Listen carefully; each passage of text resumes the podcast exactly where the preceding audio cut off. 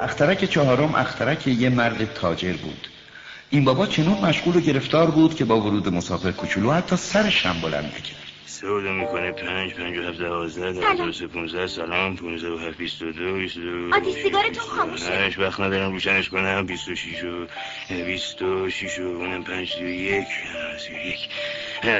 پس جمعش می‌کنه پونزد و یک میلیون و شیشصد و بیست و دو هزار و هفتصد و سی و یک. تو که هنوز اینجایی؟ پونصد و یه میلیون چیز دیگه چه می‌دونم انقدر سرم کار ریخته که من یه مرد جدی هم و با حرفای هشبند نوشهی سر و کار ندارم دو پنج میشه 501 میلیون چی؟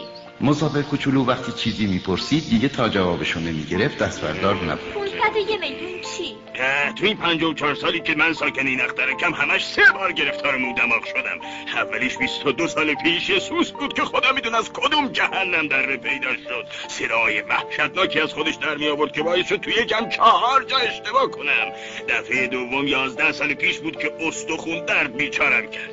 من ورزش نمی کنم وقتی یللی تللی ندارم. آدمی هستم جدی.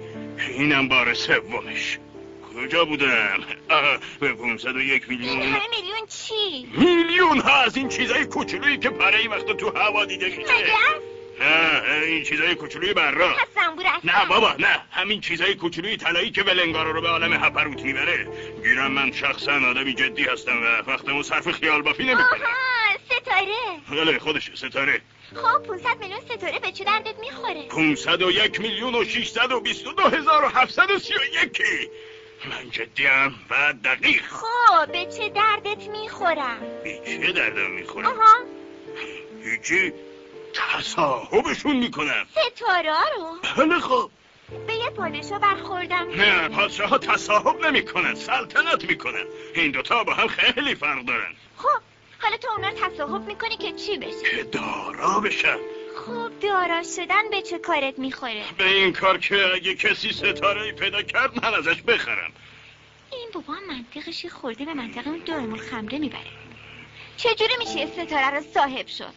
این ستاره ها مال کیه؟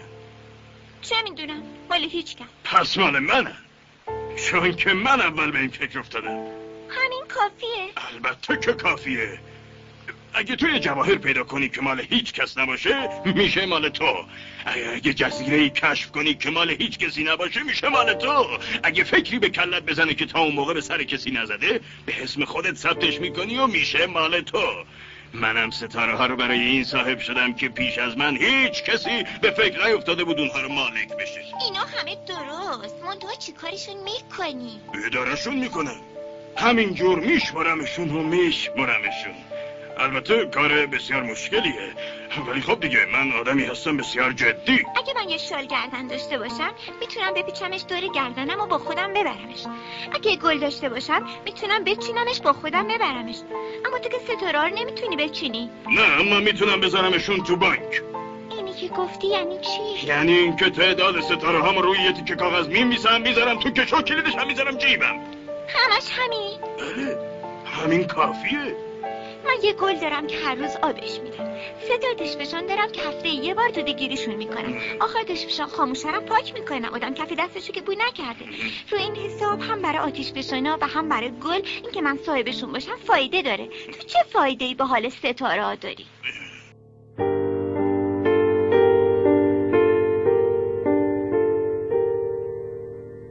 در دوردست آتشی اما ندودناک در ساحل شکفته دریای سرد شب پرشعله می فروزد. آیا چه اتفاق؟ کاخی است سربلند که می سوزد یا خرمنی که مانده کینه در آتش نپاق؟ هیچ اتفاق نیست. در دوردست آتشی اما ندودناک در ساحل شکفته شب شعله می‌زند. وینجا کنار ما شب هول است. در کار خیش گرم و از قصه با خبر. او را لجاجتی است که با هرچه پیش دست روی سیاه را سازد سیاه تر آری در این کنار هیچ اتفاق نیست. در دور دست آتشی اما ندودناک وینجای دودی از اثر یک چراغ نیست.